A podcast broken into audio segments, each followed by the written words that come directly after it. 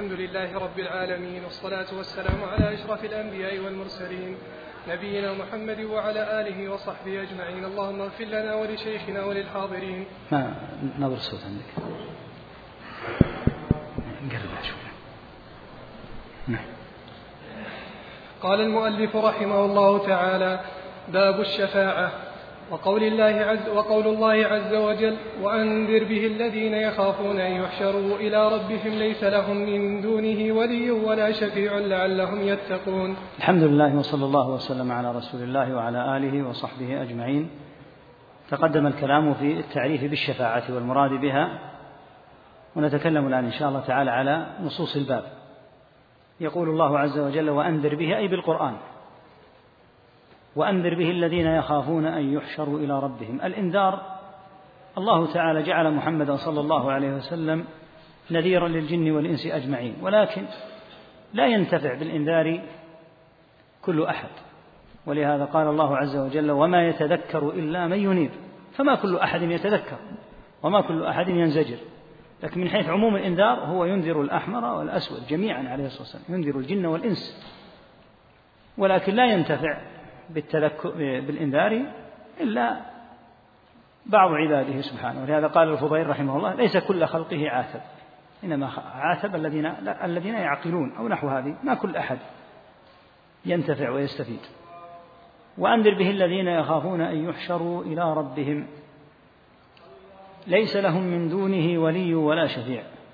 في هذه الآية بين الرب سبحانه وتعالى أن الشفاعة تكون في القيامة. كيف ذلك؟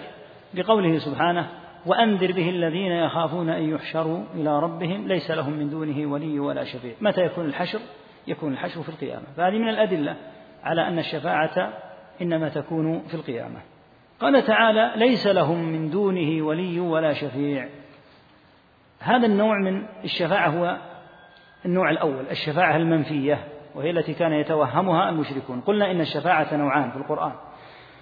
شفاعة مثبتة وشفاعة منفية. الشفاعة المنفية الواردة في مثل قوله تعالى هنا ليس لهم من دونه ولي ولا شفيع. وفي قوله تعالى يا أيها الذين آمنوا أنفقوا مما رزقناكم من قبل أن يأتي يوم لا بيع فيه ولا خلة ولا شفاعة. فهذه هي الشفاعة المنفية. فتبقى الشفاعة المثبتة الآتية إن شاء الله تعالى بشروطها ليس لهم من دونه ولي ولا شفيع. فتكون هذه الآية من الآيات التي في القسم الأول الشفاعة المنفية. نعم. وقوله قل لله الشفاعة جميعا. هذه الآية من أعظم الآيات دلالة على أن الشفاعة إنما هي لله وحده لا شريك له. لأن أول الآيات أم اتخذوا من دون الله شفعاء؟ قل أولو كانوا لا يعقلون شيئا لا يملكون شيئا ولا يعقلون؟ قل لله الشفاعة جميعا. فالشفاعة لله. دل قوله تعالى قل لله اللام هنا للتمليك على أنها ملك لله وحده لا شريك له. وفي قوله تعالى جميعا قل لله الشفاعة جميعا دلالة على أن الشفاعة أنواع وأنها ليست نوعا واحدا. قد ذكر أهل العلم أنها أنواع ستة. من أشهرها الشفاعة العظمى وهي الشفاعة التي فسر بها المقام المحمود للنبي عليه الصلاة والسلام. حيث يشفع في الخلائق إذا طال مكثهم في القيامة وأتوا آدم ليشفع لهم ثم أحالهم إلى نوح ثم أحالهم نوح إلى إبراهيم ثم أحالهم إبراهيم إلى موسى ثم أحالهم موسى إلى عيسى ثم أحالهم عيسى إلى محمد صلى الله عليه وعليهم جميعا وسلم تسليما كثيرا.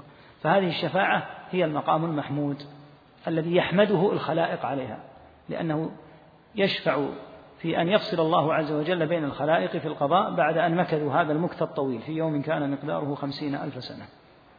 ومن أنواع الشفاعة الشفاعة لأناس استوجبوا النار من أهل الإيمان أن لا يدخلوها استوجبوها ليدخلوها فيشفع لهم حتى لا يدخلوها.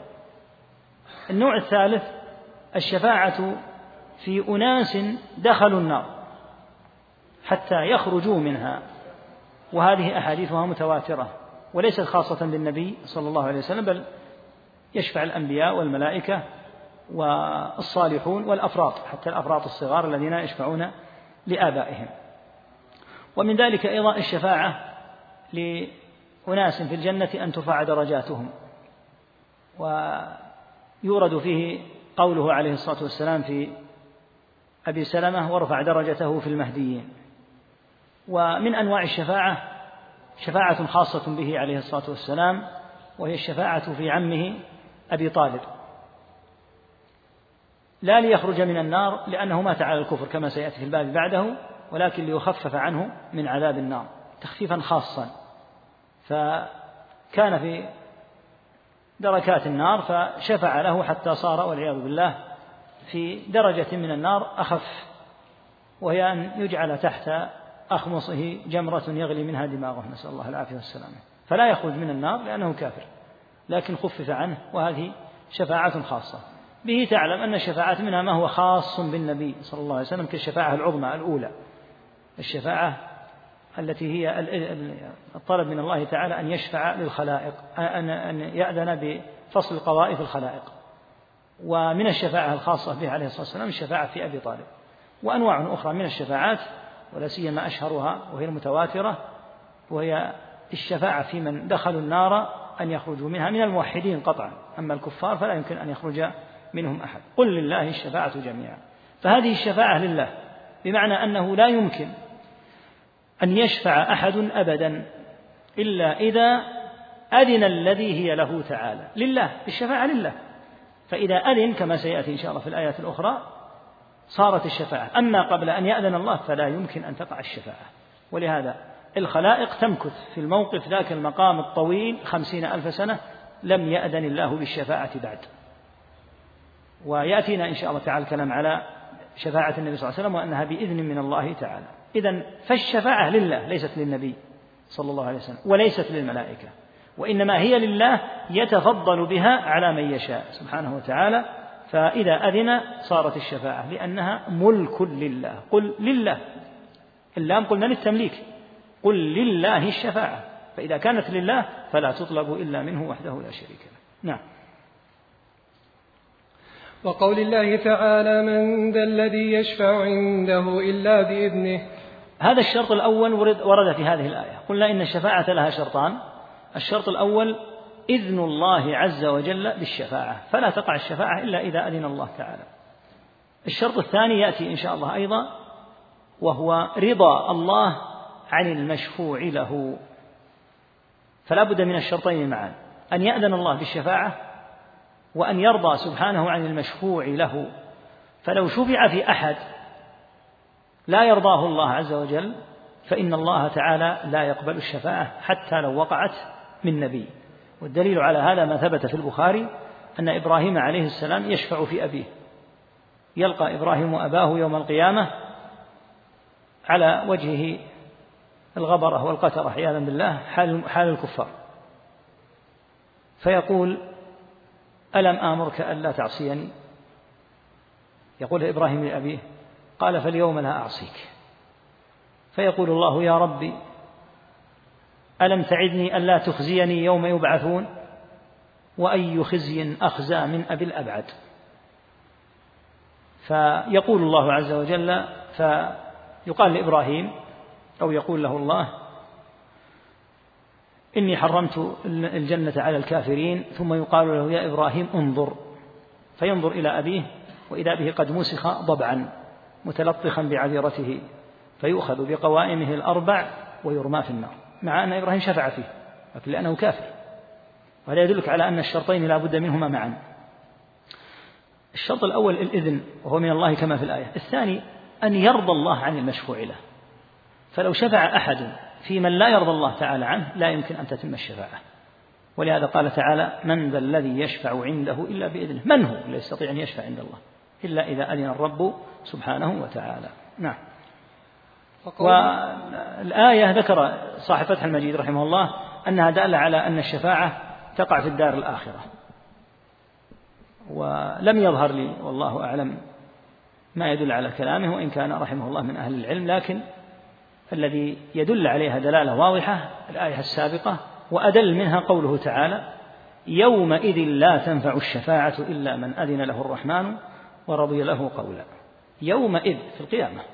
لا تنفع الشفاعة إلا من أذن له الرحمن ورضي له قولا شرطان الإذن والرضا.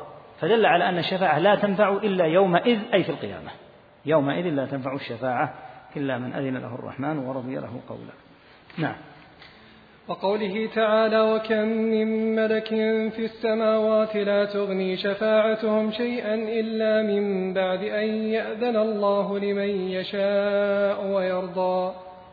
ذكر الله عز وجل أمر الملائكة مع عظم قدرهم وجليل منزلتهم وأنهم كما وصفهم ربهم تعالى عباد مكرمون لا يسبقونه بالقول وهم بأمره يعملون وأنهم أيضا ذكرهم الله بأنهم يسبحون الليل والنهار لا يفترون وأنهم لا يعصون الله ما أمرهم ويفعلون ما يؤمرون مع ذلك كله قال وكم من ملك الملائكة في السماوات, كثرة لا يحصيها إلا الله وكم من ملك في السماوات لا تغني شفاعتهم شيئا إلا من بعد أن يأذن الله. فدل على أنه لا بد أن يأذن الله تعالى بالشفاعة وأنها لا تقع إلا بإذنه إلا من بعد أن يأذن الله لمن يشاء ويرضى. ولا يرضى سبحانه وتعالى عن أي أحد يشفع فيه بل لا يرضى إلا عن أهل التوحيد كما سيأتي إن شاء الله في حديث أبي هريرة رضي الله عنه. فإذا كان هذا في حق الملائكة فكيف يطمع في الشفاعة من أناس لا يبلغون قدر الملائكة عليهم الصلاة والسلام. بل كيف تطلب من أناس هم من أبعد الناس عن هدي الله وعن طريق نبيه صلى الله عليه وسلم من المخرفين ومن أهل الغلو وأمثالهم. بل كيف تطلب من الأصنام والأشجار والأحجار؟ فهذا معنى الشفاعة. إذا قلنا إن هناك شفاعة منفية. إذا توهم الإنسان أن الأصنام أو القبور أو نحوها ستشفع له فيقال هذه شفاعة منفية. والآيات التي فيها إثبات الشفاعة هي التي تكون كما هنا. من بعد أن يأذن الله لمن يشاء ويرضى. نعم. وقوله تعالى قل ادعوا الذين زعمتم من دون الله لا يملكون مثقال ذرة في السماوات ولا في الأرض وما لهم فيهما من شرك وما له منهم من ظهير. ولا تنفع الشفاعة عنده إلا لمن أذن له هذه الآية قطع الله عز وجل بها أي تعلق للمشركين بمعبوداتهم. يقول تعالى قل ادعوا الذين زعمتم من دون الله. اتخذوا معبودات هكذا زعموها من دون الله عز وجل يزعمون أنها تقربهم إلى الله. بين عز وجل عدم استحقاق هذه المعبودات للعبادة في مواضع كثيرة. من ضمنها أنها لا تملك ضرا ولا تملك رشدا ومن ضمنها ما ذكر هنا. فإن هؤلاء يعبدون هذه المعبودات من دون الله عز وجل وليس لها أي شيء من هذه الأمور الأربعة التي قد يتوهمون معها أنها ستنفعهم أول ما نفاه الله تعالى ولاحظ أن النفي مرتب بعضه على بعض. قل ادعوا الذين زعمتم من دون الله لا يملكون مثقال ذرة أي ملك استقلال. ما لهم في السماوات ولا في الأرض أي أي ملك نهائيا ولا حتى مثقال ذرة. لأن الذي يطمع في أن ينفعه أحد يظن أنه يملك شيئا. فنفى الله أن يكون لهم أدنى ملك لا يملكون مثقال ذرة في السماوات ولا في الأرض. فلما نفى الملك الملك المستقل أخبر أنهم أيضا أنهم أيضا ليسوا شركاء. قد يتوهم أن لهم شيء أن لهم شيئا من الشراكة. قال وما لهم فيهما من شرك. ما قال وما لهم فيهما شرك. قال من شرك. حتى يكون النهي آه، حتى يكون النفي شاملا للجميع لا حتى يكون نصا صريحا في العموم.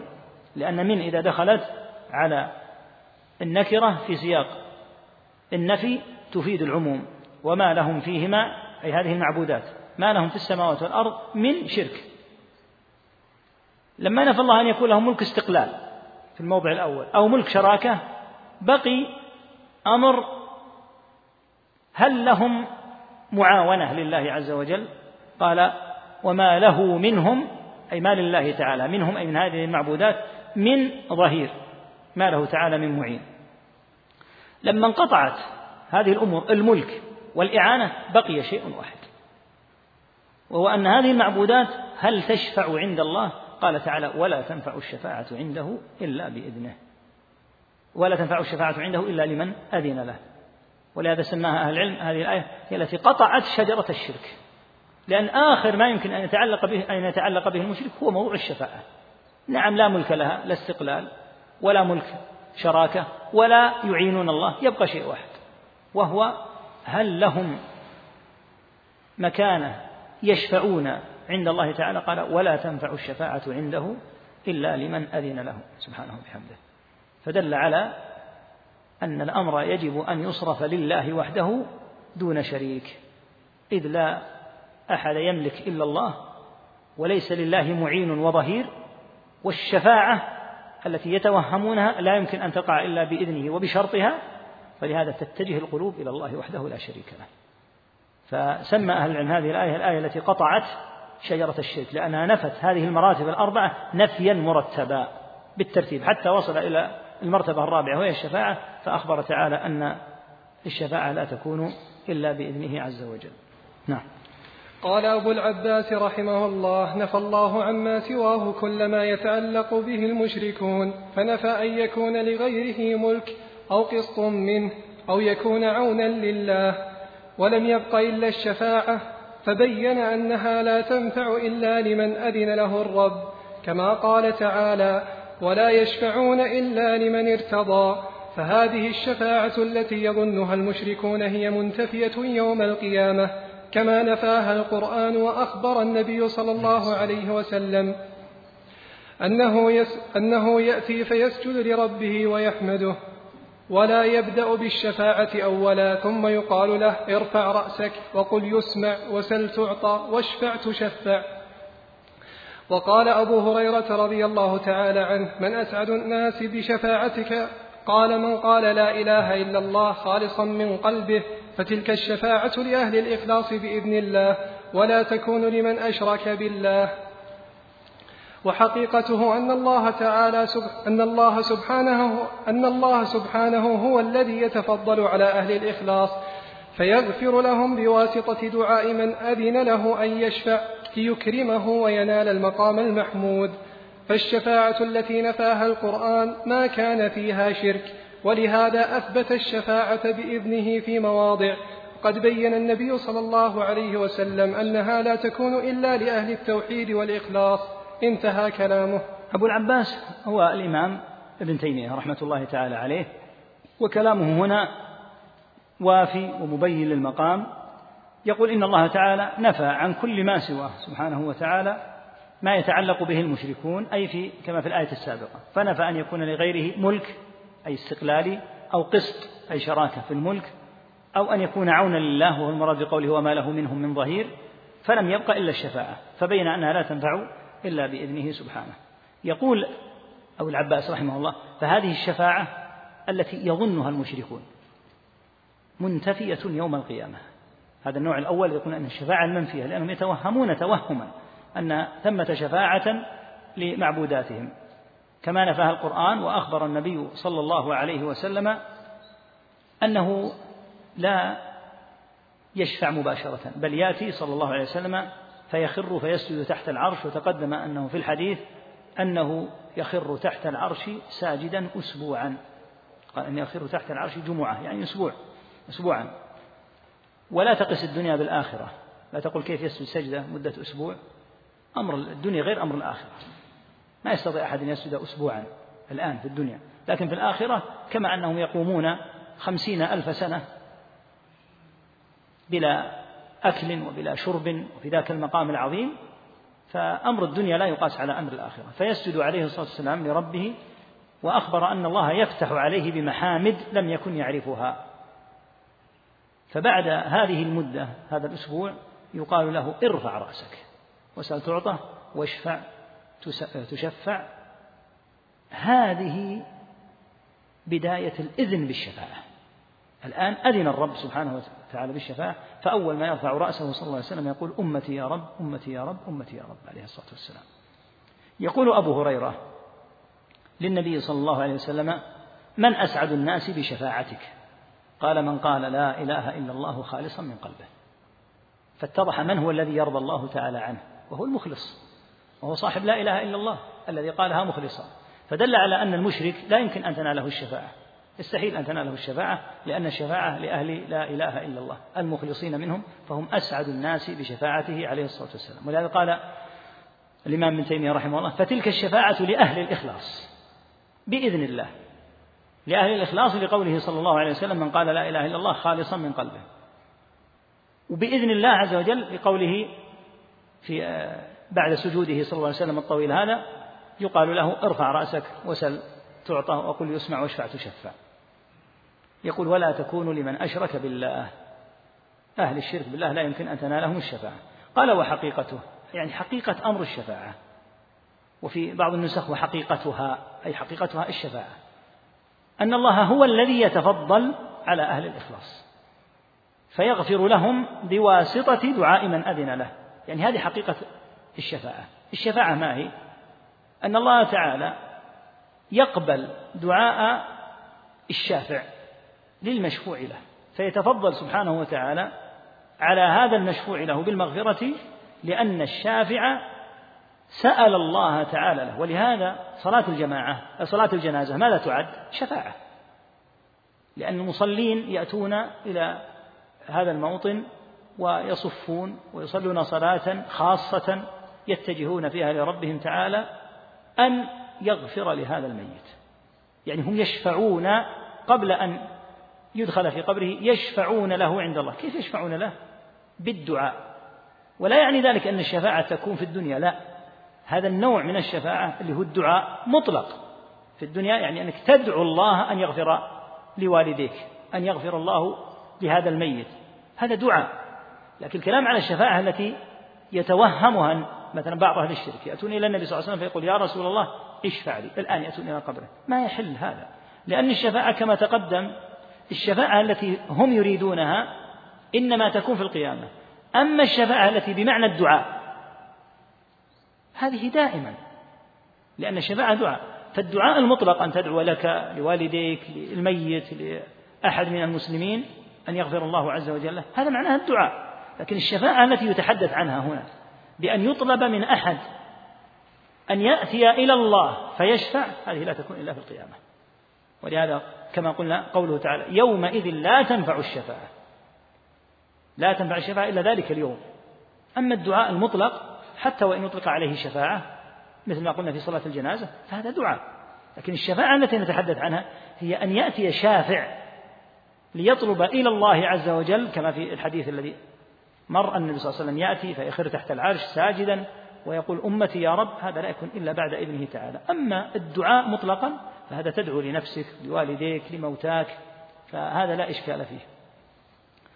فيغفر الله لهم بواسطة دعاء من أذن له أن يشفع ليكرمه وينال المقام المحمود. ليكرم من؟ ليكرم الشافع.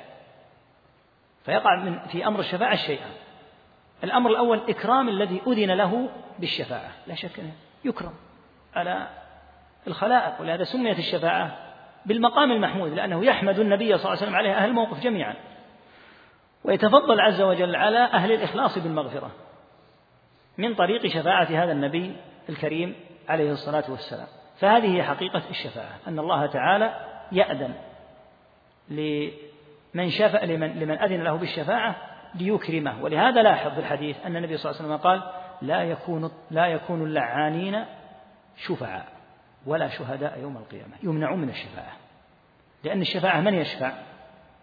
يشفع الملائكة تشفع الملائكة ويشفع الأنبياء ويشفع الصالحون ويشفع الأفراد. فالصالحون ليسوا أهل لعن وشتم. فالذي في لسانه اللعن دائما يلعن هذا ويلعن القريب ويلعن البعيد هذا يمنع من أن يشفع في القيامة. ولهذا قال لا يكون اللعانين شفعاء ولا شهداء يوم القيامة. فالصالحون يشفعون والأنبياء يشفعون والملائكة تشفع والأفراط أيضا يشفعون ولكن لا يشفع أي أحد. إنما يشفع أناس يريد الله تعالى أن يكرمهم في قبول شفاعتهم. فأهل الشرك لا يمكن أن يشفع فيهم المشفوع فيهم ولا تنالهم الشفاعة. وأهل الكبائر وأضرابهم هؤلاء ليسوا من أهل الشفاعة عياذا بالله. بل هم بحاجة إلى أن يشفع فيهم. لهذا جاء أن الشفاعة لأهل الكبائر يعني يشفع في أهل الكبائر. لأنهم يدخلون النار فيحتاجون إلى أن يشفع فيهم. فلا يشفعون هم وإنما يشفع فيهم.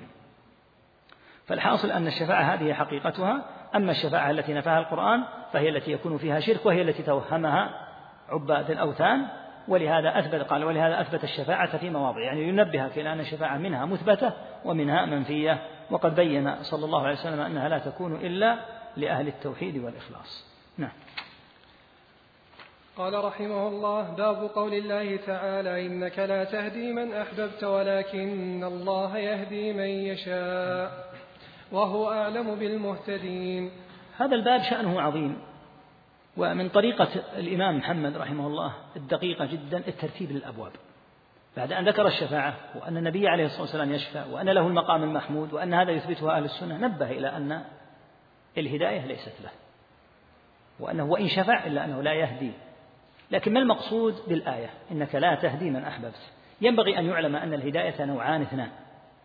لأنه أيضا تأتي آيات تثبت الهداية وآيات تنفي الهداية مثل ما قلنا في الشفاعة.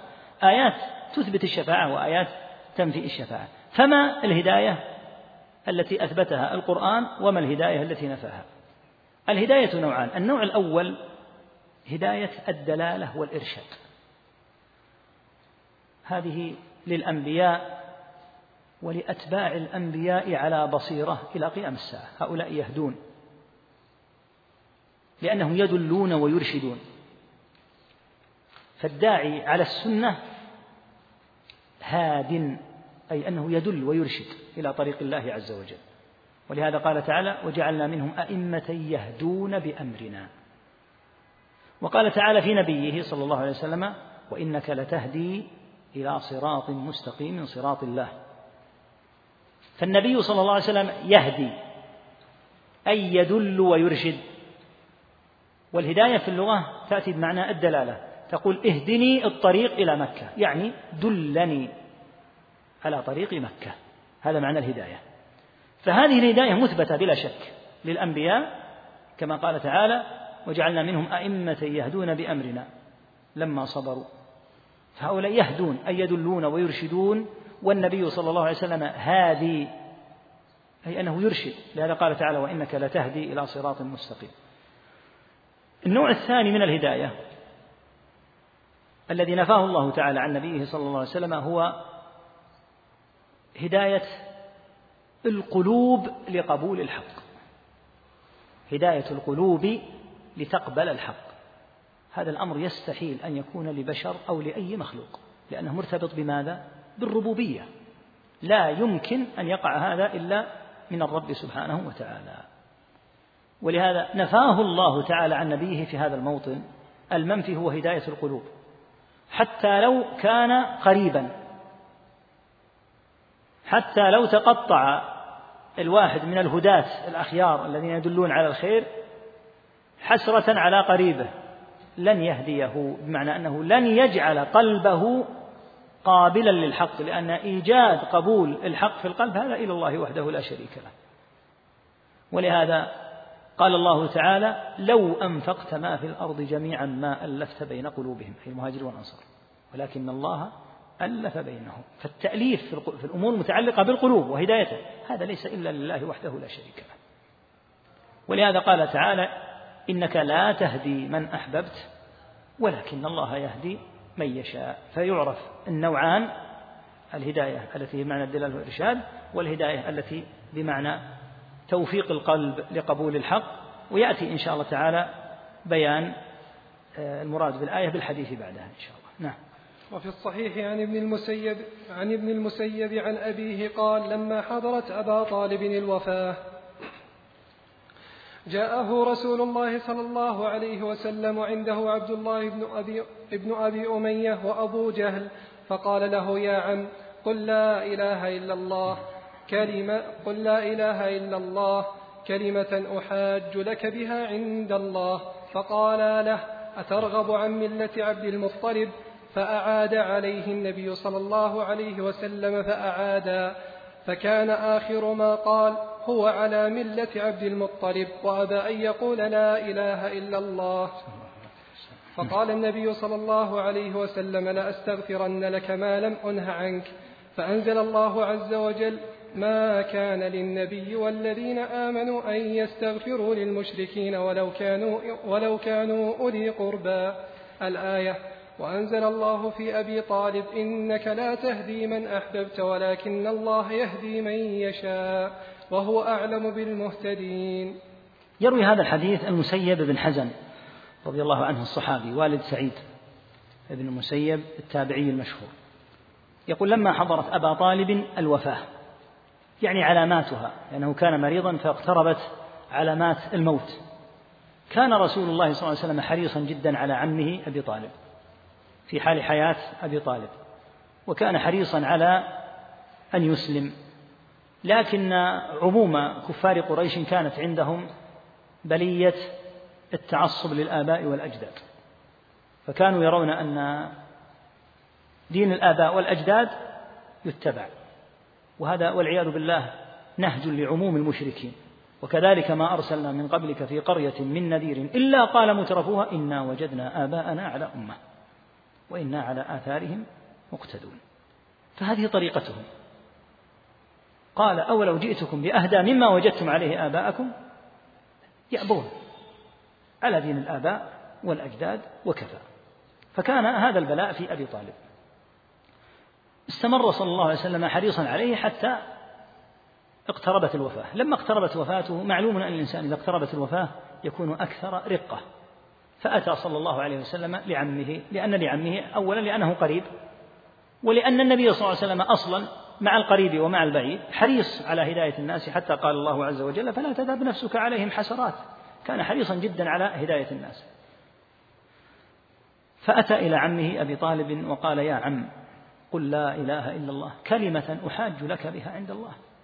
وهذا يدل على أن النجاة بعد رحمة الله إنما تكون بالأعمال. لا بالأنساب ولا بالقرابة للنبي صلى الله عليه وسلم ولا, ولا بشيء. لم يقل يا عم اذهب ونسبي سينفعني وسينفعك. كما تقدم أنه قال لا أغني عنكم من الله شيئا. قل لا إله إلا الله. كلمة أحاج لك بها عند الله حتى حتى أتمكن من أن أحاج لك. فأقول قد قال لا إله إلا الله. كان عند أبي طالب إثنان أبو جهل وهو معروف والثاني عبد الله ابن أبي أمية وهو أخي أم سلمة هند بنت أبي أمية رضي الله عنهما لأنه أسلم. عبد الله بن أبي أمية أسلم لاحقا وقبل النبي صلى الله عليه وسلم منه. فلما سمع هذا الكلام من النبي صلى الله عليه وسلم خاف أن يسلم أبو طالب لأنه ذو مكانة كبيرة جدا في قريش. فقال له يذكرانه كما يقول الشيخ محمد بن عبد الوهاب في موضع يقال يذكرانه بالحجة الملعونة وهي حجة الآباء والأجداد. قال أترغب عن ملة عبد المطلب؟ كيف تترك ملة عبد المطلب وتعدل عنها؟ وهو أبوك و... ذكره بأمر الآباء والأجداد. النبي صلى الله عليه وسلم لما ذكر له هذه الحجة الشركية أعاد عليه مرة أخرى لعل الله أن يهديه ويقول كلمة التوحيد. فأعاد رجع مرة أخرى وأعاد طلبهما. أترغب عن ملة عبد المطلب؟ فكان والعياذ بالله آخر كلمة فكان آخر كلمة قالها هو ما قال هو على ملة هو أبو طالب قال أنا على ملة عبد المطلب. الراوي لقبح الكلمة قال هو على ملة عبد المطلب. كما يقول القائل وهذا يقع بعض الأحيان في مباحث الفقه وغيرها يقول مثلا الفقهاء لو أنه قال أنا زنيت. فيستكره الواحد منهم أن يقول هذه العبارة كأنه يتحدث عن نفسه. فيقولون لو أنه قال هو زنى يعني حتى لا يكون مع أن الأمر واضح لكن من قبح وخبث الكلمة. قال هو على ملة عبد المطلب. هذا آخر ما قال. ونحن نعلم أن النبي صلى الله عليه وسلم قال إنما الأعمال بالخواتيم. فختم نسأل الله العافية والسلامة له على هذا. النبي صلى الله عليه وسلم لما قال هذه الكلمة وأبى أن يقول لا إله إلا الله وأصر على الشرك قال لأستغفرن لك ما لم أنهى ما لم أنهى عنك. وهذا من أدلة ما يعبر عنه الأصوليون بالبراءة الأصلية. الأمر قبل أن تنهى عنه في الإسلام في بداية التشريع قبل أن تنهى عن الشيء فهو حلال. إلا إذا نزلت آية أو جاء عن النبي صلى الله عليه وسلم حديث يمنعك. ولهذا ماذا قال صلى الله عليه وسلم؟ لا أستغفرن لك. لماذا؟ لأنهم لم ينهوا. عن الاستغفار للمشركين لكن قيد بقيد. قال لا أستغفرن لك ما لم أنهى عنك يعني إلا إن جاء نص ينهاني عنك. فأنزل الله ما كان للنبي والذين آمنوا أن يستغفروا للمشركين ولو كانوا أولي قربى. من بعد ما تبين لهم أنهم أصحاب الجحيم. فدل على أن من مات على الكفر كائنا من كان قريبا للنبي صلى الله عليه وسلم أو ليس بقريب؟ فإنه يكون من أصحاب الجحيم. ولهذا قال ما كان للنبي والذين آمنوا أن يستغفروا للمشركين ولو كانوا أولي قربى حتى لو كانوا من أقاربهم. وهذا يدل على أنه لا يجوز أن يستغفر وأن يترحم ويدعى للكافر كائنا من كان. ومن أعظم الضلال وأخزى الخزي أن يقال في أحد من الكفار رحمه الله كما يقع في الصحف وغيرها أن يقولوا توفي فلان النصراني رحمه الله أو يقولون المرحوم أو يقولون المغفور له. هذا من أعظم الفجور. ولا يحل ولا يجوز أن يقال لأنه لا يمكن أن يغفر له إذا لقي الله تعالى على الكفر. إنه من يشرك بالله فقد حرم الله عليه الجنة ومأواه النار وما للظالمين من أنصار. فنهى الله تعالى نبيه عن ذلك. فلما نهي صلى الله عليه وسلم امتنع. وبين تعالى أن إبراهيم إنما دعا لأبيه لأجل موعدة وعده إياها. لأن إبراهيم استغفر لأبيه. قال تعالى فلما تبين له أنه عدو لله تبرأ منه. إن إبراهيم لأواه حليم. فالإستغفار للمشرك لا يحل بتاتا قريبا كان أو غير قريب. يقول وأنزل الله في أبي طالب. يعني مع النبي صلى الله عليه وسلم إنك لا تهدي من أحببت. فمع حرصه صلى الله عليه وسلم الحرص الشديد إلا أن أمر الهداية لا يمكن أن يتم. وهذا يدل على أن الهداية محض حق الله وحده لا شريك له وأنه محض اختصاصه. لا يمكن أن تكون لأحد بتاتا كائنا من كان مهما بلغ في المنزلة من نبي أو ملك أو غيره. في هذا في هذه القصة عبر عظيمة جدا من أهمها خطورة قرناء السوء.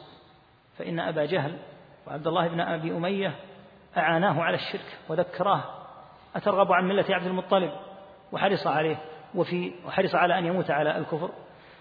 وفيه الدأب والحرص على أن يهدي الله تعالى بك ما استطعت من كافر أو مشرك أو من كان دون ذلك من مبتدع أو فاسق تحرص على هدايته. فالنبي صلى الله عليه وسلم كان مع أبي طالب يدعوه دائما. فلما حضرت الوفاة أتى إليه لعل الله تعالى أن يهديه. وفي القصة أيضا خطورة أن يكون الإنسان لا حجة له من العلم. ما حجة أبي طالب؟ ما عنده حجة. إنما حجته لا يريد أن يترك ما كان عليه آباؤه وأجداده. وهذه ليست حجة. ولهذا الإنسان الذي يبني أموره على غير علم يهلك. أو يعاقب إذا كان يتعبد إلى الله تعالى على غير بصيرة. فليست الحجة أن آبائي كانوا يفعلون. وأن المجتمع من حولي يقول كذا وكذا. هذه ليست حجة. الحجة في كلام الله وكلام رسوله صلى الله عليه وسلم. وهذه الحجة أوردت الكفار المهالك فعطبوا وهلكوا ودخلوا النار لأجل هذه الحجج الداحضة ليست هذه إلا حجة داحضة ف وفي القصة ما عقد عليه الباب وهو أن الهداية ليست إلا لله رب العالمين ولهذا تطلب منه. ولهذا ذكر الله تعالى أخبار بعض أنبيائه فنوح حرص على هداية ابنه ما استطاع لكنه لم يتمكن حتى إنه لما جاء الهلك والغرق نادى يا بني اركب معنا ولا تكن مع الكافرين. بعدما جاء الموج حرص عليه في اللحظات الأخيرة كما حرص صلى الله عليه وسلم على عمه ومع ذلك حيل بينه وبين ذلك ومات ابنه على الكفر. وهكذا أبو طالب مات وهو عم النبي صلى الله عليه وسلم على الكفر. ومات آزر أبو إبراهيم على الكفر ليعلم أن الهداية ليست إلا لله لأنها مرتبطة بالربوبية. القلوب هذه إلى الله وحده لا شريك له. ولهذا قد يؤمن البعيد ولا يؤمن القريب. قد يهتدي من دعوة العالم السني أناس في مشارق الأرض ومغاربها. كثر وعنده ابن على الكفر نسأل الله العافية أو على الهجور فهذه القصة تعزيه وتسليه. يقول هذا وقع للأنبياء قبلك. الأمر لله الهداية أنت ابذل ما تستطيع لكن الهداية ينبغي أن تعلم أنها ليست لك. المهم ألا تقصر وتحرص على بذل الدعوة ما استطعت لكن اعلم أن أمر الهداية إلى الله وحده لا شريك له وأن أحدا لا يستطيع أن يهدي الناس بمعنى أن يجعل قلوبهم قابلة إلا الله وحده لا شريك له. نعم. قال رحمه الله باب ما جاء أن سبب كفر أن سبب كفر بني آدم وتركهم دينهم هو الغلو في الصالحين. لاحظ فقه الإمام محمد بن عبد الوهاب، أين وضع هذا الباب؟ هذا الباب الثامن عشر.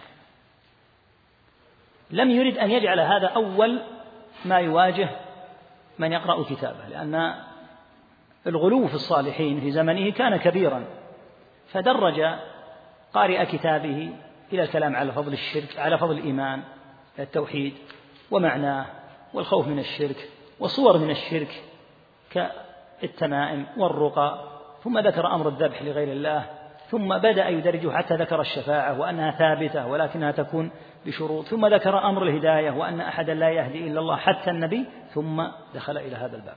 فلاحظ أن هذا الباب لم يجعله يواجه القارئ لأن هناك مشركين كثيرين. لو قرأوا هذا الباب من البداية يكون عندهم صدوف عن الكتاب. ولهذا هذا الكتاب من الشيخ محمد عبد الوهاب رحمه الله تعالى عجيب للغاية في ترتيبه وفي مسائله أيضا ففيه فقه عظيم للغاية. ولهذا يظل أهل العلم كان مشايخنا رحمه الله إذا انتهوا من الكتاب هذا أعادوه ثانية. كان الشيخ باز رحمه الله هذا الكتاب وصحيح البخاري يعيدهما دائما. إذا انتهى أعاده. إذا انتهى أعاده. لأن فيه مواضع ولهذا قال المزني مثلا رحمه الله من تلاميذ الشافعي يقول قرأت كتاب الأم للشافعي خمسين مرة. في كل مرة أجد فيه فائدة لم أجدها في القراءات السابقة. فمثل هذا الكتاب بما فيه من النصوص والأبواب والمسائل لا شك أنه كتاب عظيم ولهذا لاحظ أين وضع هذا. في هذا الباب بيان أن السبب في أن بني آدم كفروا هو الغلو في الصالحين في المتقدمين وفي المتأخرين. فبلية الغلو هذه وجدت في قوم نوح وهي إلى اليوم لو تلاحظ تلاحظ أن سبب الشرك حتى في الذين ينتسبون للإسلام هو الغلو في الصالحين. إذا رأيت والعياذ بالله ما يقع عند القبور. لماذا تحجون؟ يعني في كتب نسأل الله العافية اسمها كتب حج المشاهد. يعني كما أنك تذهب إلى عرفة وتعمل أعمالا وإلى منى وإلى مزدلفة حتى تنتهي من الحج عندهم كتب. صنف لهم الرافضي المسمى بالمفيد وليس له من اسمه نصيب محمد بن محمد بن النعمان الرافضي صنف كتاب اسمه حج المشاهد. يعني إذا أتيت إلى قبر علي بن أبي طالب كيف تكون وتحسر عن رأسك وأمر أكل التراب وأمر السجود كأنهم يطوفون بالك يعني كأنها مجموعة من المناسك يسمونها حج. السبب في الكفر هو الغلو دائما والمجاوزة للحد. ولهذا الشيخ رحمه الله جعل هذا العنوان كما قلنا متأخرا ودلل عليه بهذه النصوص التي تأتيك إن شاء الله. ما معنى الغلو؟ الغلو هو مجاوزة الحد. فمن تجاوز الحد سواء في مدح أو في ذم فقد غلا. فلو أن إنسانا مثلا رأى أحدا من أهل الفسق متجاهر بفسقه قال هذا كافر. قال لا هذا غلو منك. ما يجوز. هذا فاسق من فسقة المسلمين. ما الذي حدث منه؟ غلا. جاوز الحد لا في المدح لكن في الذم. الغلو في المدح وهو الأخطر وهو سبب الشرك في الحقيقة. هو أن يعظم أحدا ويحبه محبة شديدة. ثم يبدأ يقول من صفاته كذا ومن قدراته كذا. ثم يبدأ يقول يعلم الغيب يكشف الضر ويبدأ يزيد. كل هذا باسم المدح. فغلا أي زاد وتجاوز الحد في المدح. الغلو في الصالحين هو سبب الشرك قديما وحديثا. فجعل هذا الباب رحمه الله تعالى ودلل عليه بالنصوص الآتية. نعم. وقول الله عز وجل يا أهل الكتاب لا تغلوا في دينكم ولا تقولوا على الله إلا الحق. هذه الآية في أهل الكتاب. ولكن كما قال بعض السلف يقول مضى القوم ولم يعنى به سواكم. الله تعالى حين قص علينا قصص الأنبياء السابقين وأن الله أهلك أعداءهم وذكر أمر فرعون مع موسى وذكر أمر قوم نوح مع نبيهم وقوم هود. هؤلاء مضوا. هل يمكن أن يتعظ قوم نوح الآن؟ انتهوا. مضى القوم ولم يعن به سواكم. فالله تعالى حين أخبر أن الأفعال الخبيثة أوردت أولئك إلى النار ووردوها دخلوها. فمن يفعلها من بعدهم هو المعني. مضى القوم السابقون ولم يعن به سواكم أي فلا تفعلوا فعلهم فيصيبكم مثل ما أصابهم سواء بسواء لأنهم إذا أهلكهم الغلو فإذا غلوتم أنتم فإنه سيصيبكم ما أصابهم. أهل الكتاب هم اليهود والنصارى. ينهاهم الله. لا تغلوا في دينكم. وإن كان أهل الكتاب الذين كانوا زمن النبي صلى الله عليه وسلم موجودين وكذلك لا يزالون موجودين إلى الآن وهو خطاب موجه لهم دائما. ولكن ليس المعنى أن أهل الكتاب هم الذين نهوا عن الغلو ونحن لم ننهى. بل النهي عن الغلو للجميع. لا تغلوا في دينكم ولا تقولوا على الله إلا الحق. أين الغلو؟ في بقية الآية توضح لك. إنما المسيح عيسى بن مريم رسول الله وكلمته ألقاها إلى مريم لأنه يقول إن المسيح هو الله أو ابن الله أو ثالث ثلاثة فأخبر تعالى أنه عبد من عباده وأنه رسول من رسل الله تعالى وأنه إنما ولد من مريم بالكلمة التي ألقاها جبريل بأمر الله عز وجل فولدت بالنفخة التي نفخها جبريل فولدت بإذن الله عز وجل والكلمة هي قوله تعالى كن. إن مثل عيسى عند الله كمثل آدم خلقه من تراب ثم قال له كن. فيكون فلا تغلوا فيه هو بشر. شأنه شأن أبيه آدم. فإن قلتم إنه بشر يستحق الغلو فيه لأنه وجد بلا أب فآدم وجد بلا أب ولا أم. لهذا قال تعالى إن مثل عيسى عند الله كمثل آدم. خلقه من تراب ثم قال له كن فيكون. آدم من أبوه؟ ما له أب. من أمه؟ ما, لها ما له أم. فإذا كان السبب في الغلو في عيسى أنه وجد بلا أب فإن آدم عليه السلام عليهم جميعا صلاة الله وسلامه فإن آدم ليس له أب ولا أم. فنهاهم الله تعالى عن الغلو والنهي عن الغلو لهم ولغيرهم. نعم. في الصحيح عن ابن عباس رضي الله عنهما في قوله في قول الله تعالى وقالوا لا تذرن آلهتكم ولا تذرن ودا ولا سواعا ولا يغوث ويعوق ونسرا. قال هذه أسماء رجال صالحين من قوم نوح. فلما هلكوا أوحى الشيطان إلى قومهم أن ينصبوا إلى مجالسهم التي كانوا يجلسون فيها أنصابا وسموها بأسمائهم. وسم وسموها.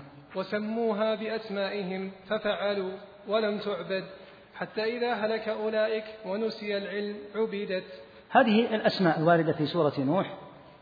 قال الله عز وجل في أثناء شكاية نوح لله تعالى لأن نوحا اشتكى قومه.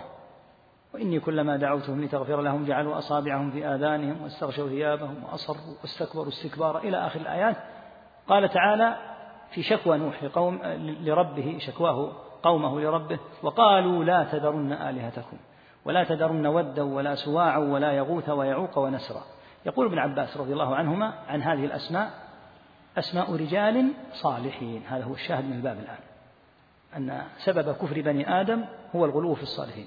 ولم يكن بين آدم ونوح أي شرك كما قال ابن عباس رضي الله عنهما بين آدم ونوح عشرة قرون كلهم على التوحيد ما كان هناك شرك في الفترة التي بين آدم ونوح. إذا كيف وقع الشرك في الغلو في الصالحين؟ والحديث هذا في البخاري الأثر هذا في البخاري. أسماء رجال صالحين من قوم نوح هلكوا يعني ماتوا.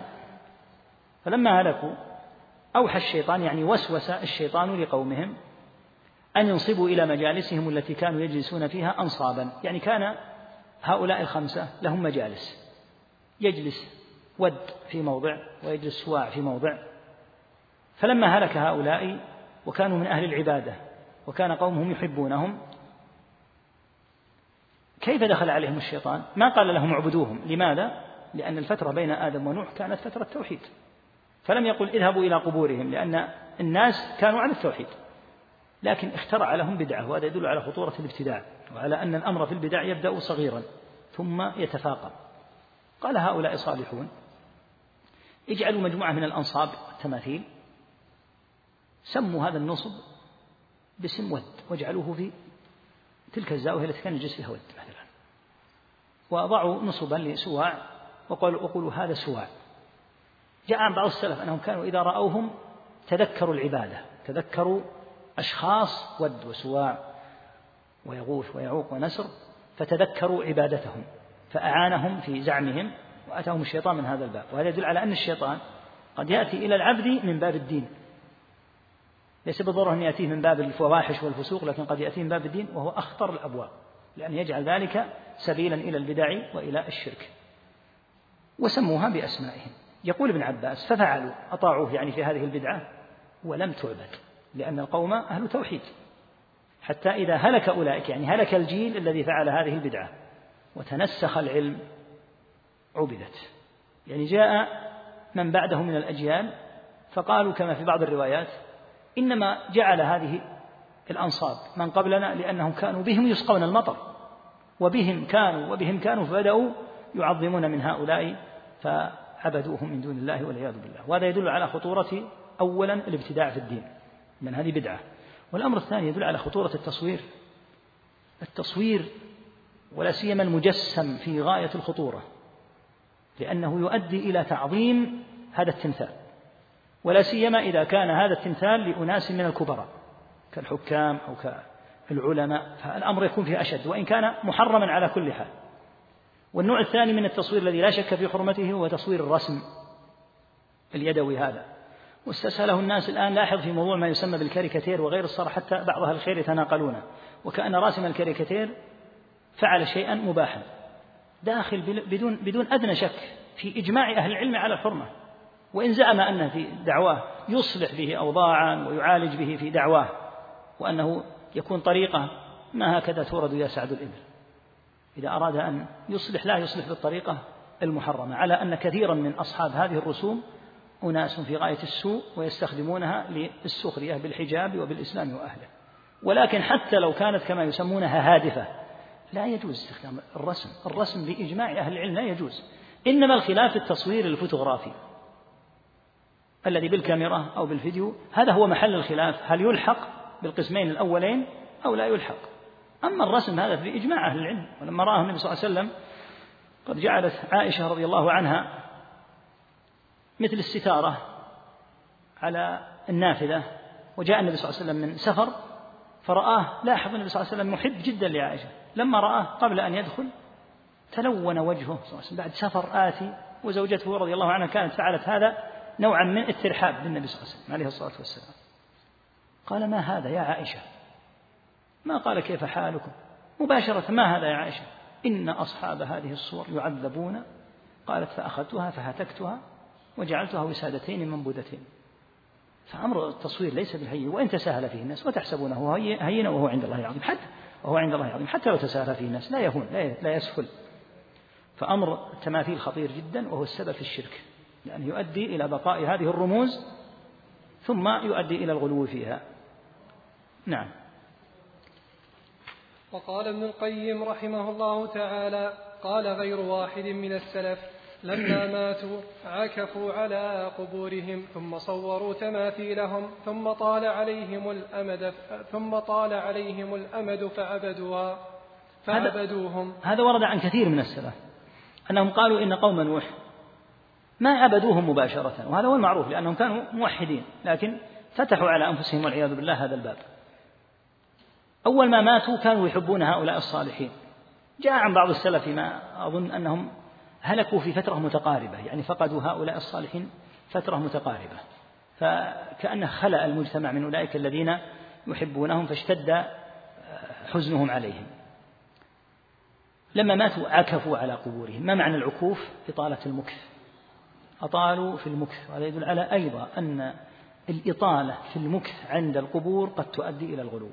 المكث عند القبور ما الفائدة منه؟ إنسان يزور القبر يعتبر يدعو للميت لا يقيم إقامة دائمة فالإقامة الدائمة في القبور عند عند القبور لا شك أنها غير مشروعة وأنها قد تؤدي إلى هذا الذي حصل. يقول هي تدرجت عكفوا عند قبورهم.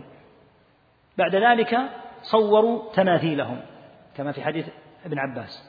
ثم طال عليهم الأمد أي الزمان فعبدوهم. فما عبدوهم مباشرة لكن فعلوا هذه الأمور المحرمة من العكوف الطويل على قبورهم عند قبورهم ثم قاموا بوضع التماثيل ثم أدى ذلك إلى أن عبدوهم من دون الله. نعم. وعن عمر رضي الله تعالى عنه أن رسول الله صلى الله عليه وسلم قال لا تطروني كما لا, لا تطروني كما أطرت النصارى ابن مريم. إنما أنا عبد. فقولوا عبد الله فقولوا عبد الله ورسوله. عبد أخرجاه. نعم. فقولوا عبد الله ورسوله. في هذا الحديث أخرجاه أي؟ الشيخان البخاري ومسلم. في هذا الحديث أنه عليه الصلاة والسلام نهى أصحابه عن أن يطروه ونهى الأمة عموما لا تطروني. ما المراد بالإطراء؟ الإطراء هو مجاوزة الحد في المدح والكذب فيه. فيقول رسول الله صلى الله عليه وسلم مثلا أفضل بني آدم. إي والله أفضل بني آدم. رسول الله صلى الله عليه وسلم له المنة على الأمة. إي نعم له المنة على الأمة لأن الله هدى به الأمة. رسول الله ويعلم الغيب. لا تجاوز الحد. أطريت. إذا أردت أن تمدحه فامدحه بالمدح الشرعي لكن تضيف إليه ما لا يعلم ما لا يكون إلا لله لا هذا إطراء. ولهذا قال لا تطروني بالمبالغة في المدح كما أطرت النصارى ابن مريم. إنما أنا عبد فقولوا عبد الله ورسوله. إطراء النصارى لابن مريم أي لعيسى عليه السلام هو أنهم بالغوا فيه كما علمت حتى وصلوا به إلى أن جعلوه هو الله أو ابن الله عياذا بالله أو ثالث ثلاثة على اختلاف أقوالهم فيه. فالمبالغة في المدح خطيرة جدا حتى في غير الأنبياء ولهذا روى مسلم في صحيحه أن المقداد بن الأسود رضي الله عنه كان عند عثمان فجاء رجل وصار يمدح من؟ يمدح عثمان بن عفان رضي الله عنه فجثى المقداد فنزل المقداد بن الأسود على الأرض وأخذ ترابا ورماه في وجه المادح فقال عثمان ما هذا؟ قال قال رسول الله صلى الله عليه وسلم إذا رأيتم المداحين فاحثوا في وجوههم التراب وهو يمدح عثمان. ما يمدح فلان أو فلان. لكن المدائح خطرة. تؤدي إلى اغترار الممدوح. وتؤدي إلى الغلو فيه حتى لو لم يغتر هو. في هذا ينبغي ألا يتجاوز في مدح الناس. وأن تكون الأمور كما قال عليه الصلاة والسلام لما مدح رجل عنده رجلا قال قطعت عنق صاحبك. قل أحسب كذا. يعني أحسبه من أهل الصلاح ولا أزكي على الله أحدا لا يبالغ فيه. وبه تعلم أن المدائح أيضا المبالغ فيها قد تؤدي إلى هذا الغلو ولهذا نهى النبي صلى الله عليه وسلم عن الإطراء الذي هو المبالغة في الزيادة في المدح والمجاوزة للحد فيه. نعم. قال رضي الله عنه وقال رسول الله صلى الله عليه وسلم إياكم والغلو فإنما أهلك من كان قبلكم الغلو. تقدم بيان الغلو. عبارة إياك هذا للتحذير. أحذرك من هذا الفعل. إياكم والغلو. فإنما أهلك من كان قبلكم الغلو. كأنه حصر الهلاك في الغلو مع أنه قد يهلك بأسباب أخرى. لكن أعظم ما يكون من أسباب هلاك المتقدمين وهو قوله إنما هلك من كان قبلكم هو غلوهم. فدل على أن سبب مثل ما قال باب ما جاء أن سبب كفر بني آدم وتركهم دينهم هو الغلو. النبي صلى الله عليه وسلم شاهد في الحديث قوله فإنما أهلك من كان قبلكم. الغلو. فالغلو والمجاوزة والزيادة هذه لا شك أنها تسبب الهلاك. فكما أهلكت من قبلنا فإن عملناها أهلكتنا. هذا المراد. لماذا النبي صلى الله عليه وسلم أخبر أنها أهلكت من كان قبلنا؟ لنتبين أن إن فعلناها أهلكتنا كما أهلكتهم ولهذا صدر الحديث بقوله إياكم والغلو. نعم. ولمسلم عن ابن مسعود رضي الله تعالى عنه أن رسول الله صلى الله عليه وسلم قال هلك المتنطعون. قالها ثلاثا. المتنطع هو المتعمق الذي يتكلف في الشيء تكلفا ويزيد. فهؤلاء مثل ما قال أهلك من كان قبلكم الغلو. أيضا هؤلاء يعودون مرة أخرى إلى أن يهلكوا وأيضا يهلكوا الناس إذا انتشر التنطع وغيره. فإن فإنما أهلك من كان قبلكم الغلو والتنطع يكون تارة والغلو يكون تارة في الأقوال وتارة يكون في الأفعال. ما ضابطه أن يزيد على الحد الشرعي. في حد شرعي هو المسمى بالوسط. وهو الوسطية الحقيقية التي يدعيها كل من هب ودب. الوسطية الحقيقية التي كان عليها النبي صلى الله عليه وسلم. من نزل عنها جفا ومن زاد عنها تنطع وهلك. ولهذا قال إياكم آه قال هلك المتنطعون قالها ثلاثا يعني كررها ثلاثا حتى تحذر. في الحديث السابق الكلام على أمر التنطع ينبغي أن يعلم أن من التنطع التنطع في البحوث بالمبالغة في بعض المسائل التي لا يحتاج إليها وتعميق الكلام وتشقيقه مع عدم الحاجة إليها. ومن ضمن ذلك التنطع في طريقة الكلام. بعض الناس إذا أراد يتكلم يتكلم بنوع من التشدق. تجد عباراته يلقيها بطريقة كما قال عليه الصلاة والسلام إن الله لا يبغض الرجل البليغ الذي يتخلل بلسانه كما تتخلل البقرة. يعني حينما يتكلم يتكلم بطريقة مجرد أن تسمع فضلا عن أن تراه. تسمع رجل يلقي الكلمة بشيء من المبالغة والزيادة في إخراج الكلمة وكأن من حوله بمثابة البهائم. وهو هكذا مرتفع عليه. ما الذي يحمل على هذا؟ إلا الاغترار بالنفس والتنطع. هذا نوع من التنطع. لأن يعني التنطع ينبغي أن يعلم أن يكون في الأقوال ويكون في الأفعال. ومن التنطع في الأفعال التنطع عن الأمور المباحة. كأن يقول أنا لن أتزوج. مع حاجته للزواج. هذا كله من التنطع. لأن يعني يترك الحلال مع حاجته إليه. كل هذا من التنطع. يعني ينبغي أن يعلم من التنطع والتكلف هذا كثير. ومن التنطع تنطع الخوارج وهو منصوص عليه في قوله عليه الصلاة والسلام في إخباره أنهم يتعمقون في الدين. أخبر أن الخوارج يتعمقون يعني يبالغون مبالغة على غير سنة وعلى غير هدي ولا برهان. فالحاصل أن التنطع يمكن أن يقع فيه الإنسان من حيث لا يشعر. ولذا قال بعض السلف إن للعلم طغيانا كطغيان المال. يعني كما أن التجار يطغون يقول بعض الناس إذا صار عنده علم يطغى. تجد أنه يكلم الناس شزرا ينظر إليهم شزرا يكلمهم بنوع من الاغترار مع أنه ينبغي أن يكون علمه سببا في تواضعه أن يكون سببا في ترفعه فهذا لم ينفعه الله تعالى بعلمه. فالتنطع أنواع له صور كثيرة فينبغي الحذر منه أيا كانت صورته. نعم. قال رحمه الله باب ما جاء في التغليظ في من عبد الله عند قبر رجل صالح فكيف إذا عبده؟ لاحظ أيضا هذا الباب.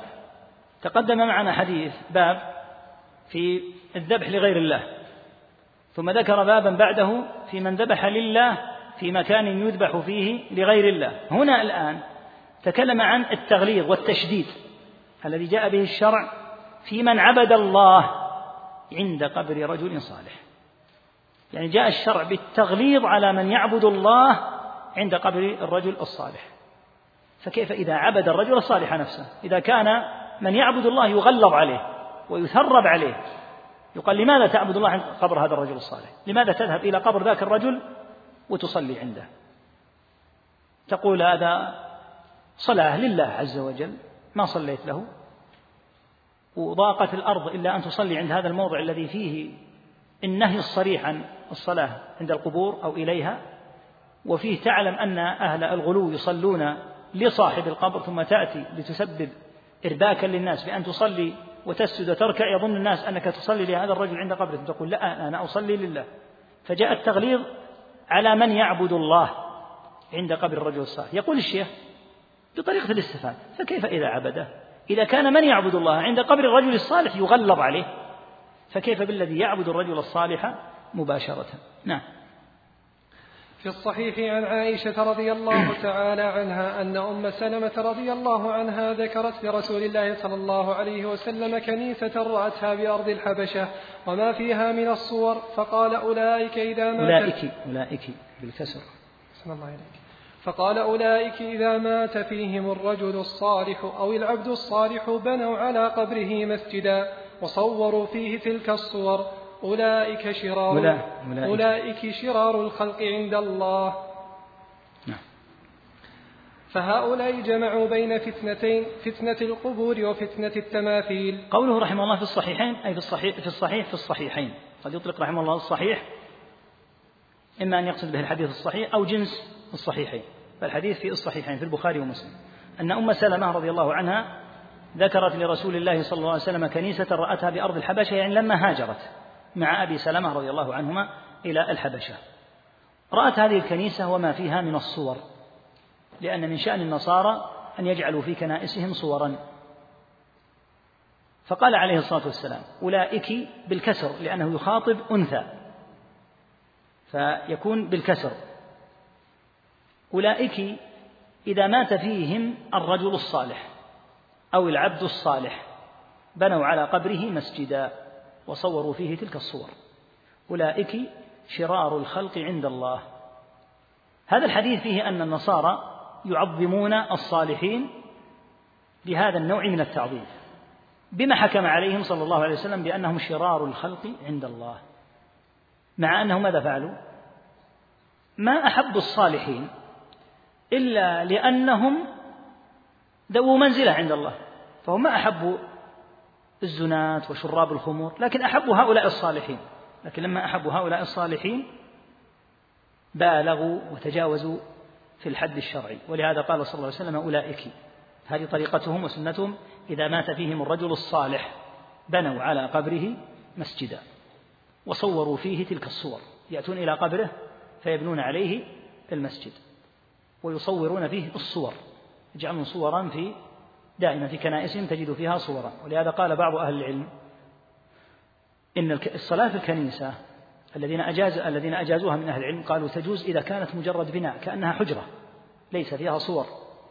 لأنها في هذه الحالة كأنها حجرة لها باب ولها يعني مثل ما ترى الآن فرش أو نحوه فشأنها شأن غيرها إلا إذا تميزت بأن تكون ذات نواقيس تدق بأن تكون فيها صور فما صارت مثل الحجرة وإنما يصلى في الكنائس إذا إذا احتيج إليها والذي يجد مسجدا لا يذهب لكن بعض الأحيان قد يكون في بعض البلاد ويجد مثلا أمطارا ولا يجد موضعا يستكن فيه فإذا وجد كنيسة ليس فيها أي صورة وإن كان هذا والله أعلم قد يكون نادرا أو معدوما لأنهم الآن يبالغون في الصور.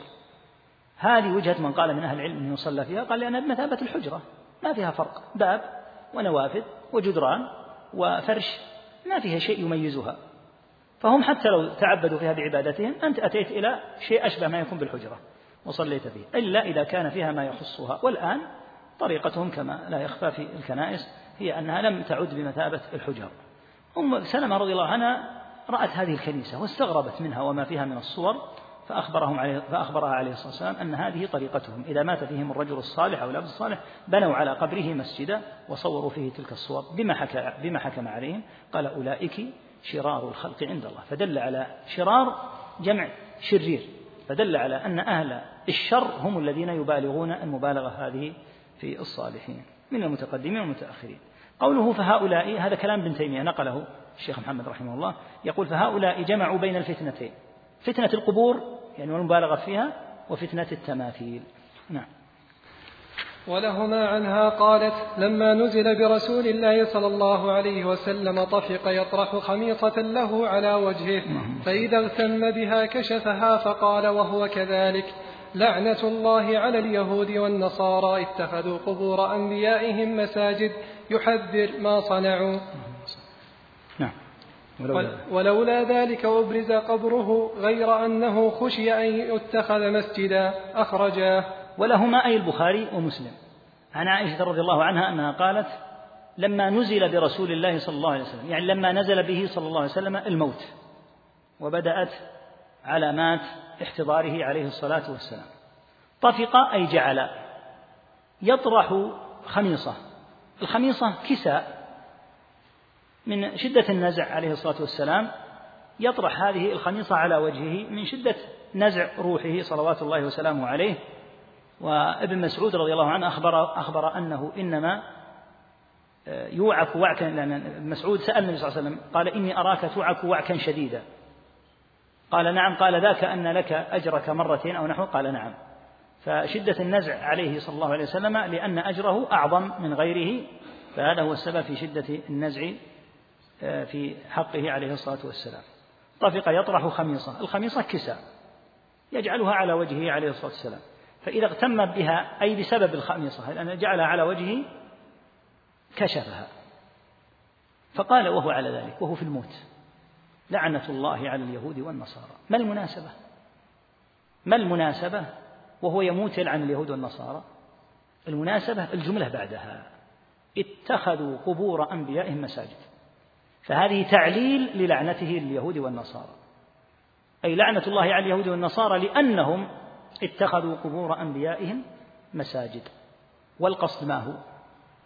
يحذر ما صنعوا يعني يحذر الأمة أن تصنع بقبره كما صنع اليهود والنصارى بقبور أنبيائهم. هذا هو الشاهد. تقول عائشة رضي الله عنها ولولا ذلك يعني لولا الخشية من أن يبالغ في رسول الله صلى الله عليه وسلم أبرز قبره. يعني لولا أنه خشي أن يتجاوز أو خشي لأن في ضبط الرواية لولا ذلك أبرز قبره. يعني جعل في البقيع. لماذا لم يدفن في البقيع صلى الله عليه وسلم؟ أنه خشي وفي بعض الضبط للحديث أنه خشي أي من قبل أصحابه أن يتخذ مسجدا يعني أن يتخذ قبره مسجدا. فأين دفن صلى الله عليه وسلم؟ دفن في حجرة عائشة لأن أبا بكر رضي الله عنه لما اختلفوا أين يدفن النبي صلى الله عليه وسلم؟ روى لهم أن النبي صلى الله عليه وسلم قال أخبر أنه ما من نبي يموت إلا ويدفن حيث مات. فرفعوا الفراش الذي توفي صلوات الله وسلامه عليه وحفروا له في حجرة عائشة. ودفن في حجرة عائشة لا في المسجد كما يظن الجهال. الصحابة أورع وأعلم وأدين وأتقى من أن يدفنوا محمد صلى الله عليه وسلم في المسجد. وهو يقول هذا الكلام كله في الأحاديث. كيف دخل صلى الله عليه وسلم قبره وجعل في المسجد؟ لما توفي أبو بكر رضي الله عنه أوصى أن يدفن بجوار النبي صلى الله عليه وسلم. لما طعن عمر رضي الله عنه طلب من ابنه عبد الله كما في البخاري أن يستأذن عائشة أن يدفن مع صاحبيه. وما علاقة عائشة؟ لو هو مدفون في المسجد هل يقال لعائشة إذن لعمر حتى يدفن في المسجد؟ لكن لأنهما دفنا في حجرتها وهي لا تزال موجودة فلا يمكن أن يقبر عمر معهما إلا إذا أذنت. فقالت كنت أريده لنفسي يعني الموضع الثالث أبوها وزوجها صلى الله عليه وسلم ولأوثرنه به اليوم على نفسي. فآثرت عمر فدفن عمر مع صاحبيه مع رسول الله صلى الله عليه وسلم ومع أبي بكر. توفيت عائشة فأمر الوليد بن عبد الملك بن مروان. بعدما انتهى معظم جيل الصحابة في عام 94 بأن يوسع المسجد. وكانت التوسعة قبل الوليد تتجنب حجرات النبي صلى الله عليه وسلم لا تهدمها فتكون التوسعة من جهات أخرى. فأمر بهدم جميع لأن زوجات النبي صلى الله عليه وسلم توفين ذلك الوقت جميعا عام 94 فأمر بهدم الحجرات واعترض عليه بعض التابعين ومنهم خباب بن عبد الله بن الزبير وأقيم في البرد حتى مات رحمه الله تعالى. رفض أن تدخل حجرات النبي صلى الله عليه وسلم في المسجد. في قبر النبي صلى الله عليه وسلم. لكن الملوك والحكام يمرون بعض الأمور بالقوة بالسطوة وليس بالعلم وبالمعرفة ومع ذلك احتاطوا. فجعلوا القبر محاطا بثلاثة جدران ورفعوا الجدران جدا. ثم جاءوا للزاوية الشمالية وجعلوا عليها جدارين اثنين في شكل مثلث حتى لا يستقبل القبر. بحيث يبعد الناس عن أن يكونوا في صورة من يصلي إلى القبر. لكن الجهال ما يعرفون مثل هذه الأمور. فيقولون الدليل على دفن الميت في القبر أن النبي صلى الله عليه وسلم مدفون على دفن آه، الميت في المسجد أن النبي صلى الله عليه وسلم دفن في المسجد وهذا الذي خافه الصحابة والتابعون رضي الله تعالى عنهم وأرضاهم. فقوله صلى الله عليه وسلم بعد أن لعن اليهود والنصارى في هذه المناسبة اتخذوا قبور أنبيائهم مساجد يعني حتى لا يفعل به صلى الله عليه وسلم في قبره مثل ما فعلت اليهود والنصارى في قبورهم ولولا ذلك لدفن في البقيع. تستطيع أن تذهب إلى البقيع وتزور قبره. لكن خاف صلى الله عليه وسلم أن يبالغ. فدفن صلى الله عليه وسلم في حجرة عائشة حتى لا يمكن الوصول إليه بسهولة. نعم.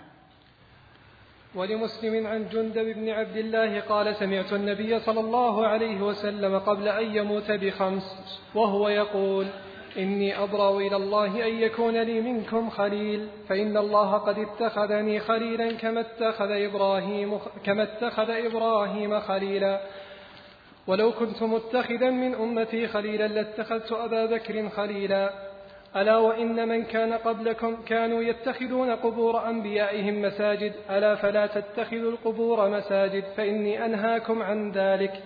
فقد نهى عنه في آخر حياته ثم إنه لعن وهو في السياق من فعله والصلاة عندها من ذلك وإن لم يبن مسجد.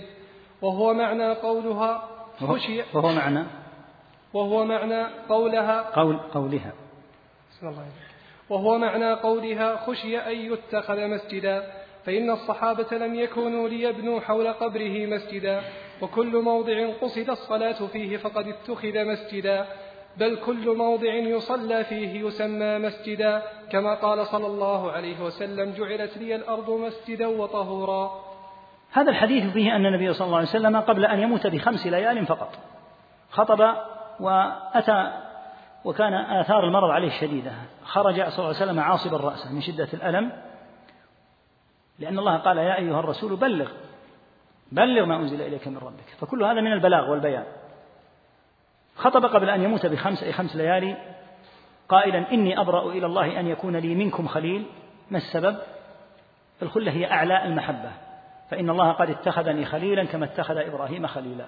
وهذا يدل على أن قول العامة إبراهيم خليل الله ومحمد حبيب الله خطأ.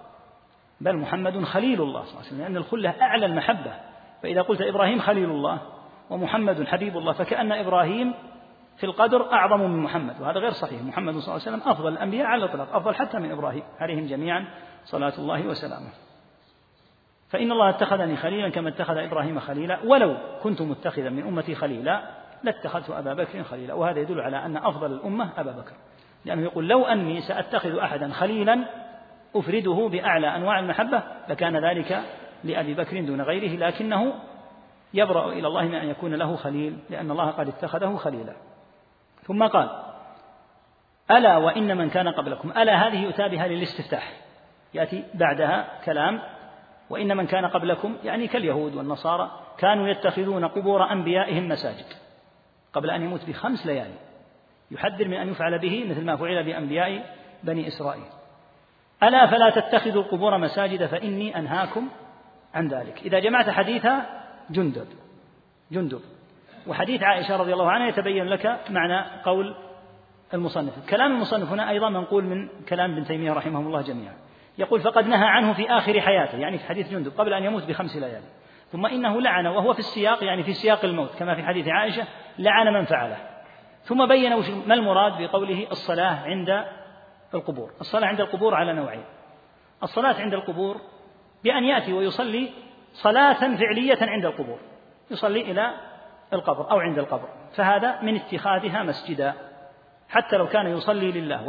وهذا يدل على ما بوب عليه. باب التغليظ في من عبد الله عند قبر رجل صالح. يقول أنا سأصلي العصر عند القبر. ما يجوز. سأصلي السنة أو آخر الليل أو الضحى عند القبر. ما يجوز. لأن القبور قد نهينا عن أن نصلي عندها نهى النبي صلى الله عليه وسلم عن الصلاة في المقبرة والحمام. والصلاة عندها من ذلك. يقول وهو معنى قوله خشي أو خشي أن يتخذ مسجدا. فإن الصحابة لم يكونوا ليبنوا حول قبره مسجدا. الصحابة يستحيل وهم يسمعون هذا الكلام أن يبنوا على قبر النبي صلى الله عليه وسلم مسجدا. إذا ما المراد بالصلاة؟ الصلاة كل موضع تصلي فيه فقد اتخذته مسجدا. فمثلا في بيتك لو كان في بيتك غرفة بعيدة عن الأطفال والضوضاء وتحب أن تصلي في هذا في هذا الموضع تقول هذه بعيدة مثلا في السطح أو نائية في البيت هذه اتخذتها مسجدا. بل كل موضع تصلي فيه فقد اتخذ مسجدا. كما تقول مثلا الآن في الوزارات الآن. الوزارة ما فيها مسجد. في الدور الثاني والثالث والرابع فيأتون ويصلوا مثلا في أحد هذه الأدوار. لو تقول أي واحد منهم أين المسجد؟ يقول لك هذا المسجد. مسجد في الوزارة. الوزارة أصلا يمكن يكون فيها مسجد بجانبها فلا يضعون مسجدا أو يكون فيها مسجد في طرف منها. كل موضع يصلى فيه يسمى مسجدا. فاتخاذها مساجد على نوعين إما أن يبنى عليها مسجد على القبور فهذا من اتخاذها اتخاذ القبور مساجد. النوع الثاني أن يصلى عندها حتى لو لم يبنى مسجد فمن صلى عند القبور فقد اتخذها مساجد. ولهذا قال بل كل موضع يصلى فيه فقد اتخذ مسجدا. والدليل قوله صلى الله عليه وسلم جعلت لي الأرض مسجدا وطهورا. جعلت مسجدا أي موضع في البرية تصلي فيه يجوز. ولو لم يكن هناك مئذنة ومكان هذا اتخذته مسجدا. فاتخاذ القبور مساجد على النوعين هذين أن يبنى على القبر مسجد أو أن يصلى عند القبر ولو لم يبنى مسجد. نعم. ولأحمد بسند جيد عن ابن مسعود رضي الله عنه مرفوعا إن من شرار الناس من تدركهم الساعة وهم أحياء والذين يتخذون القبور مساجد. ورواه أبو حاتم في صحيحه. إن من شرار الناس شرار جمع شرير. أخبر صلى الله عليه وسلم بالجملة من الناس سموا بالأشرار. منهم هؤلاء الذين يغلون ويجاوزون الحد. إن من شرار الناس من تدركهم الساعة وهم أحياء. الذين تقوم عليهم الساعة كما في الحديث الصحيح هم كفار قطعا. قال صلى الله عليه وسلم لا تقوم الساعة حتى لا يقال في الأرض الله الله. ينقطع ذكر الله نهائيا. وفي لفظ لا تقوم الساعة حتى لا يقال في الأرض لا إله إلا الله. ما يكون في على وجه الأرض موحد أصلا. ويعود عياذا بالله أولئك إلى عبادة الأوثان. كما في الحديث أن إبليس يأمرهم بعبادة الأوثان فيعبدونها فعليهم تقوم الساعة. فهؤلاء لا شك في كفرهم. بمن قرنهم؟ إن من شرار الناس من تدركهم الساعة وهم أحياء. وهؤلاء كفار قطعا. والذين يتخذون القبور مساجد. فجمع بينهم لأن اتخاذ القبور مساجد. حتى لو صليت لله يؤدي إلى أن يعبد غير الله. فهذه المسألة اتخاذ القبر مسجد. حتى لو قلت سأصلي لله هي التي ستتسبب في أن يعبد صاحب القبر. لأنك تصلي عنده مثلا العشاء عند القبر. تقول أنا أصلي لله تعالى سأتهجد الليل عند هذا القبر. هذا هو الذي يدرج الناس ليصلوا لصاحب القبر مباشرة. ولهذا جمعهم عليه الصلاة والسلام. لأن الذين تقوم عليهم الساعة قطعا مشركون كما في الحديث الصحيح. وهؤلاء الذين اتخذوا القبور مساجد فعلوا الوسيلة التي توصل إلى الشرك فجعلهم عليه الصلاة والسلام شرار الناس. إن من شرار الناس من تدركهم الساعة وهم أحياء والذين يتخذون القبور مساجد. يسأل عمن يدعو لرأس من رؤوس النصارى ويترحم عليه مع علمه أنه مات على الكفر. الضلال يا أخي والزيغ والشر الذي يسمع كثير جدا. فالنصارى إذا مات الميت منهم على نصرانيته فكما قال تعالى ما كان للنبي والذين آمنوا أن يستغفروا للمشركين ولو كانوا أولي قربى من بعد ما تبين لهم أنهم أصحاب الجحيم. فمن مات على غير الإسلام فإنه من أصحاب الجحيم. والداعي له لأن يكون من أهل الجنة أو من غيره محاد لله تعالى راد لأمره عز اسمه يقول قوله تعالى وما كان دعاء إبراهيم لأبيه إلا عن موعدة الآية ليست هكذا. وما كان استغفار إبراهيم لأبيه إلا عن موعدة وعدها إياه الجمع بينها وبين حديث أن إبراهيم يشفع في أبيه. الموعدة هذه كانت في الدنيا وتلك الشفاعة التي كانت هذه تكون في الآخرة كما هو لفظ البخاري. رحمك الله. يقول من تشفع الملائكة إذا أذن الله؟ في من تشفع الملائكة؟ لا تشفع إلا في أهل الإيمان كما عندك في الحديث. لا يشفع إلا في أهل الإيمان والإخلاص. يقول ما فرق التورع والزهد عن التنطع؟ الفرق كبير. التورع والزهد يكون على طريقة الشرع والتنطع زيادة على الشرع. التنطع هو التكلف والتعمق والزيادة كما في حديث الثلاثة الذين قال أحدهم أنا لا أتزوج النساء إلى آخره. هذا زاد عن الحد. يقول هل المبالغة في مدح الزوجة يدخل في هذا الباب أم أنه مأمور به؟ لماذا تستثنى الزوجة؟ المبالغة في المدح كلها ممنوعة للزوجة أو لغيرها. يقول ما الفرق بين المسجد والمصلى؟ وهل في المصلى تصلى صلاة تحية المسجد؟ يعني إذا كان المسجد قائما تصلى فيه الصلوات الخمس فهذا له أحكام المسجد وقد توجد مصليات مصليات لا يكون فيها يعني يصلى مثلا الذي في الوزارات الآن. الآن وزارات مغلقة. لا يصلى فيها مغرب ولا يصلى فيها عشاء ولا يصلى فيها فجر وربما لا يصلى فيها حتى العصر. بينما المساجد يصلى فيها الصلوات الخمس والله أعلم. صلى الله وسلم على نبينا محمد وآله